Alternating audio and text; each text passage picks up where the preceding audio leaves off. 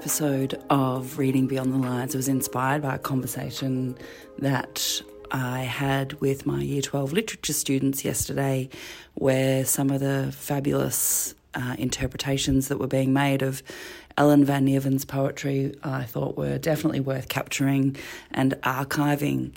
Um, inspired by some of my student Franco's thoughts, we decided to come together and have a chat. So, in this episode, you'll hear some discussion between myself and Franco, Noah, and Lucas from my Year 12 literature class.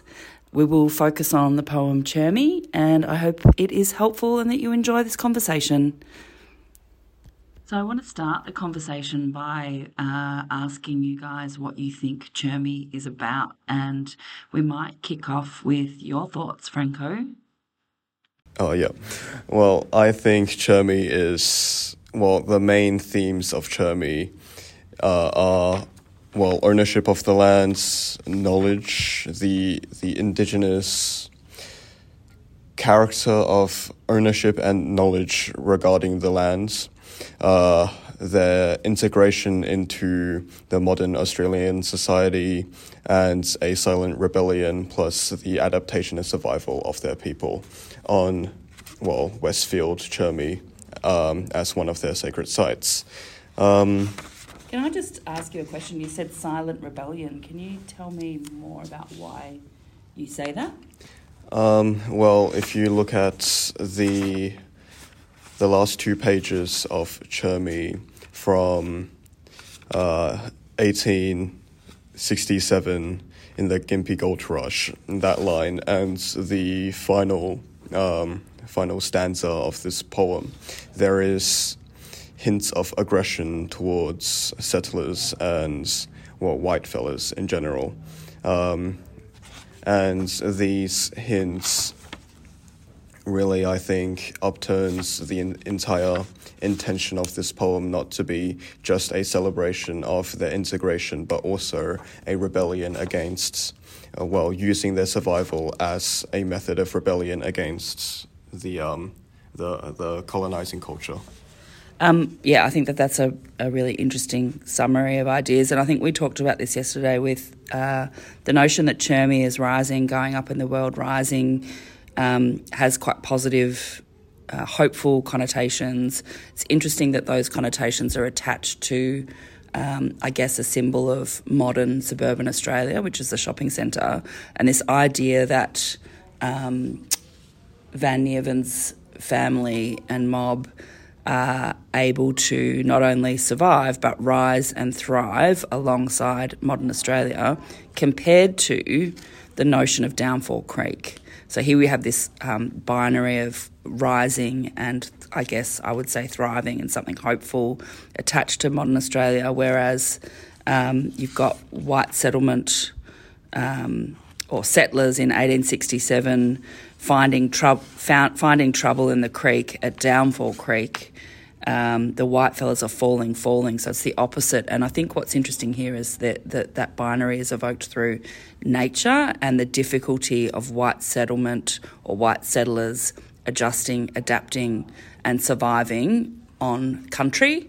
So here we have a comparison between what um, Van Neerven's family were able to do, which is to a certain extent, I guess, assimilate, for want of a better word, but also what um, settlers were unable to do. In that they, um, if you if we read this, it looks like they've um, succumbed to country, um, finding trouble in the creek at Downfall Creek. Yeah, and, and to add on to that, like I was saying before, the ownership of the land and their knowledge of the land is displayed through how they know literally every store in, in the shopping centre compared to when the settler invaders got stuck going north at Downfall Creek. Well, the name presumably means it receives a lot of rain, and they got stuck, presumably because they didn't know the land as well as the, the indigenous people. So there, there is also a comparison of knowledge and ownership of the land here. So is Chermy really the the settlers to to name? Um, thank you. I love that. And uh, there's a lot of stuff happening here that hadn't occurred to me before, which is why I love teaching poetry. Noah has something to say. What's going on, Noah? um, well, just on Downfall Creek, um, I'm assuming that before 1867, Downfall Creek did not have a name, um, and that Downfall Creek is simply the name that these uh, settler invaders gave to it after facing Because downfall. Of that event. Yeah. Um, and so it shows how, you know, in indigenous culture, they may have had a name for it, it may have been nameless. It is certainly a part of the land that they would have connected to and understood. Um, and yet, for these settler invaders, it faced uh, them with such well, trouble that um, they've given it a name such as Downfall Creek. Yeah, and um, if you look at the passage that follows immediately, the rain don't feel like rain when you're running from the car park. Summer storms sometimes cause puddles on the floor. Auntie tells me not to slip outside to the bookstore. So um, that it could be another reference to how the well, the colonists got stuck because they didn't know the land, but the indigenous population have this Adapted, yeah. have this um, ancestral connection and knowledge of the lands. Um, your auntie tells you not to slip at Downfall Creek, but yeah, um, stuff like that, I, I guess. Um, and um, a an evidence for for their integration and assimilation can be seen pretty much everywhere else in the poem, uh, with their description about their family, how their family is so interconnected into modern Australian society, and how their family makeup, their their familial history is no different to to just regular people is yeah. Yeah, I think we talked about this yesterday. Um, and if we come back to that first line, I think we talked quite a bit about this being a real celebration of um, the strength and survival and ability to adapt of First Nations people post colonisation. And that was when you were saying, hang on a minute, there's a lot more going on at the end of this poem. But I'm really interested in the fir- very first line, which kind of anchored our discussion yesterday, which is Westfield Chermy is one of our sacred sites, a gammon. So, do you guys have any thoughts on that? I uh, might hand over to Lucas first, and then you can hand over to Franco. Well, for this first section, at least to me, is a lot about how the First Nations people have an absence of home or a specific place that they can attach themselves to after settler invaders came into Australia. So, this poem is not necessarily describing a deficit, but displaying the effects of the deficit in that they've had to imprint on another location and call another location home, which does speak to the resilience um, and adaptability of them as a people.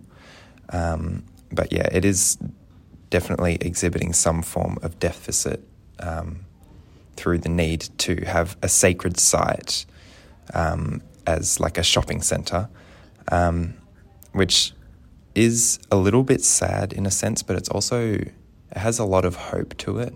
Um, a lot of um, what's the word?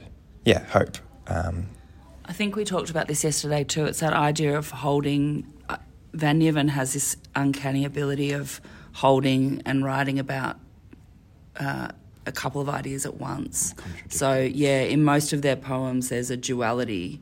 Um, and I think that this is indicative to, it comes back to their identity.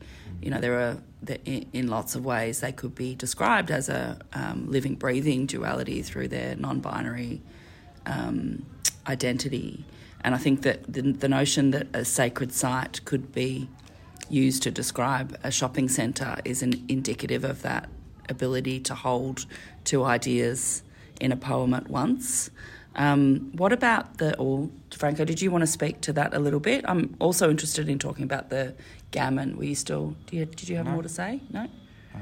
Well, I'll, I'll go over to Franco. Well, if you look at, oh, so I'm speaking about gammon. If you would like to, I would love to Okay. hear it. Um, well, gammon, as you said yesterday, I think used to be an English word that was reappropriated by by indigenous people um, at the time of the settlers.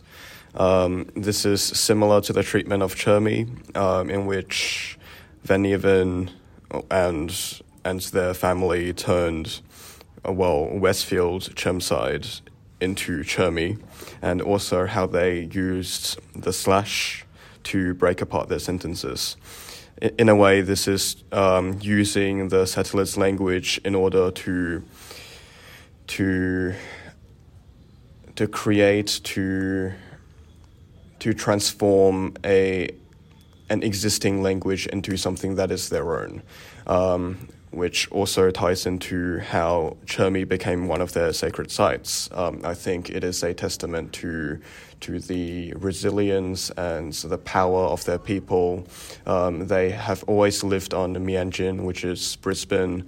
That will that fact will never be taken away from them, and the fact that the colonists built a shopping center on their land that might have once been a sacred land does not mean they can conquer that land and uh, honor on sacred the, yeah. the land. Yeah. So sa- sacred sites, in this case, in my interpretation at least, is not is not a a sign of um, a sign of defeat or a sign of emptiness. Um, it is it is a testament to how their culture defines sacred sites, and that fact cannot be taken away from the indigenous people. It is their culture to have a sacred site, and it is them who decide where the site is. Yeah, that's right. And I think traditionally, place and landscape were what that's what we attach to the idea mm. of a sacred site. We think about mountains, we think about rocks, trees, hills, etc. Um, but there is this pride of knowing where every shop is, which is on page 13. And Chermy is always home. Uh, Westfield's sacred to us. These, these ideas kind of, um, I guess, in a sense, invert what we would traditionally imagine to be a sacred site, just as Van Neerven kind of subverts um, traditional uses of grammar and all of those sorts of things in this poem to, to reinforce that notion. And I think Lucas has got something to say. Um, well, I made a connection more to the start of what you were saying, Franco, when you were talking about the reappropriation of certain words, such as Chermside into Chermy. Um, and that's something that Van Neerven does a lot, just making a connection throughout the rest of the uh, collection.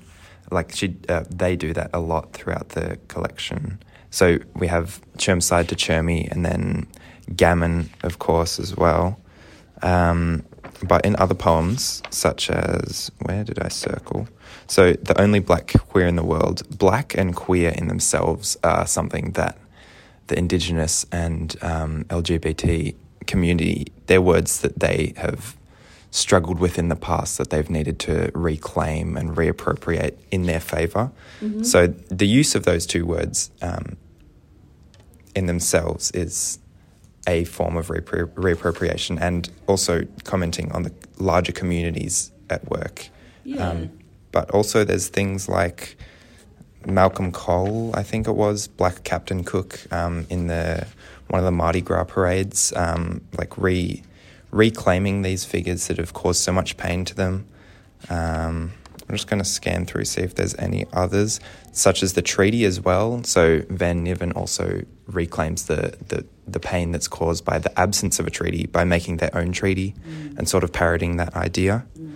So I think that's definitely a theme that you can connect to a lot of the collection. It's, it's um, almost like adapting yeah. um, words to suit meaning that yeah. is empowering yeah. rather than um, you know, or, or taking ownership of things through shifts in language or changes in language. Yeah. So that's what I had to say on that. Um, can we talk a bit about the forward slash? Yes. Thoughts? What are your thoughts? My thoughts. Well, yesterday Amber said something really good that is now all I can really see um, with the forward slash, which was sort of flashes of memories, um, especially with the disconnected language. Like the phrases are not grammatically complete. Yep. They're just like little disconnected thoughts. It definitely feels like, especially when they're going through all these distant memories, it feels like Stream of consciousness. yeah, a stream of consciousness, consciousness, but also um, like quickly changing memories or flashbacks. Fragments. I Fragments, think- yeah. I think, um, Van Neerven described these as fragments of memory, Mm. which that's really stuck with me. When we spoke with them, um, they talked about fragments of memory and um, basing a lot of this stuff on interviews with um, maternal figures, grandmother and, and aunties and, and their mother. What else? Forward slash Noah, thoughts?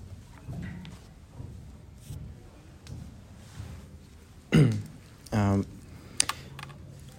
I suppose I don't have many original thoughts about the forward slash. My thoughts probably are pretty Maybe share similar. some of your unoriginal thoughts. Um,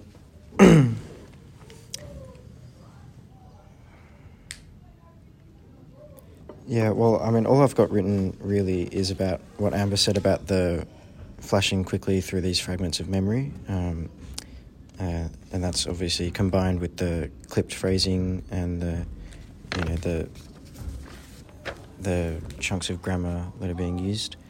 Um, and yeah, about how it sort of these really short phrases uh, separated with the slashes, uh, sort of reducing and distilling all these fragments of memory to just like the real basic screenshots um, Mm. as you're flying through the poem.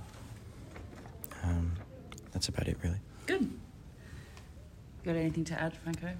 Well, not on this Not on that? interpretation. I've got one other thing to say about forward slashes. Oh, I, this is not about forward slashes. So Can you I go- finish yeah, that bit? finish Is that all right? Um, so the only other thing that I would say about the forward slash, and it was something that I was reading um, in the the VATE, the teaching guide for this for this poem, and that is that um, the forward slashes could be seen as symbolic of the way that um, symbols of or, or um, pieces of infrastructure or construction or buildings or um, elements of the cityscape or landscape that aren't natural, like a shopping centre, just pop up. So it's almost like um, I think in the in the VATE guide, um, the writer was suggesting that these forward slashes pop up just like some of these eyesores of contemporary suburban life pop up in the landscape, which I quite liked as well. Um, obviously, all of that is so open to interpretation, um, but definitely the use of the forward slashes, a punctuating mark in this poem is worth commenting on.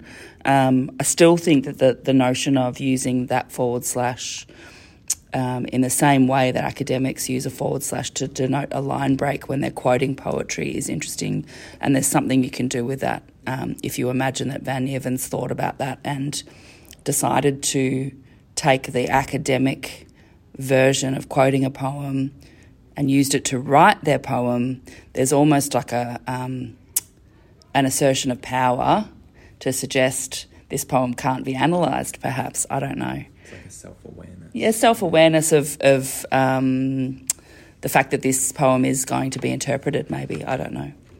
Um, any other thoughts before we wrap it up? Yeah. Um, with the uh, forward slashes, um, they are used in conjunction to regular line changes. And I think that is interesting because, well, the the use in I guess the return key um, symbolizes the acceptance of the new language, the the English language, and that's the language they chose to write this poem in. But also the use of the forward slash to, I guess, signify a change in, well, a change in sentence or a change in thought um, can be interpreted as a a silent revenge on, on the colonizers' language by using something that that they usually don't use to to accomplish something else is just like what they did with Chermy and Meanjin, which is to take take the land and build something of their own. Yeah, that's right, and it, the, that's a really beautiful idea. So the notion that um, they're going to write in English, but they're going to do, and that's that quote that we've talked about. They're going to do extraordinary things with English, or they're going to subvert conventions of English in order to take ownership of that, just like they've taken ownership of Chermy. What quote is that? Um, it was an Adichie quote. I think we we talked about it early on. It's not outside of the collection. Yeah, yeah. Um, did you have anything to add before we wrap going, up? No, if we're wrapping up, then it's, I was just going to start a discussion because I was interested to hear what we think about the alien lover. Okay, we might need to talk some more, but it is Yeah. eight thirty. Um, and if you can stop that and just